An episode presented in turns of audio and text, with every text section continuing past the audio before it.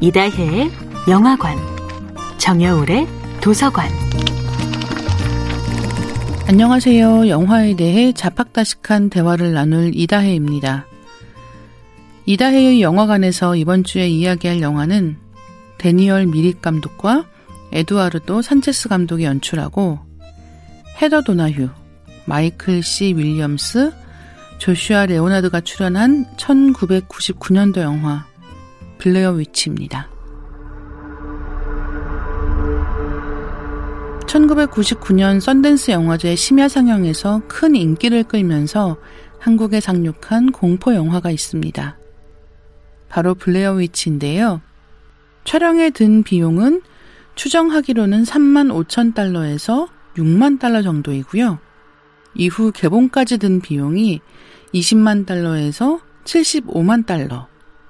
그리고 이후 신화가 된 마케팅으로 전 세계에서 2억 4,800만 달러 정도의 수익을 냈다고 알려져 있습니다. 저예산 공포 영화의 성공 사례 중 첫 손에 꼽히는 영화입니다. 줄거리는 간단합니다.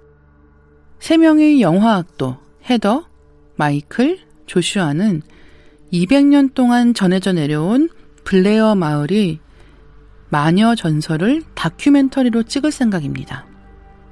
그들은 블레어 마녀의 전설이 있는 메릴랜드 버키츠빌 숲으로 떠나는데요. 전설에 따르면 18세기 후반 엘리 케드워드란 여인이 마을 아이들을 유괴해서 죽인 혐의로 마녀 재판을 받고 혹한 속에 추방당한 일이 있었다고 합니다. 그 뒤에 마을 주민 절반 정도가 사라지는 일이 발생하니까 남은 사람들은 저주를 두려워해서 떠났습니다. 수십 년 뒤, 같은 터에서 아이들이 실종되고 잔인하게 살해당하는 사건이 일어났다고 합니다.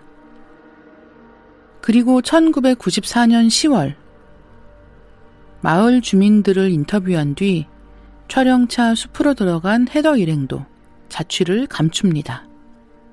남은 것은 카메라와 필름뿐이죠. 블레어 마녀의 전설은 사실일까요?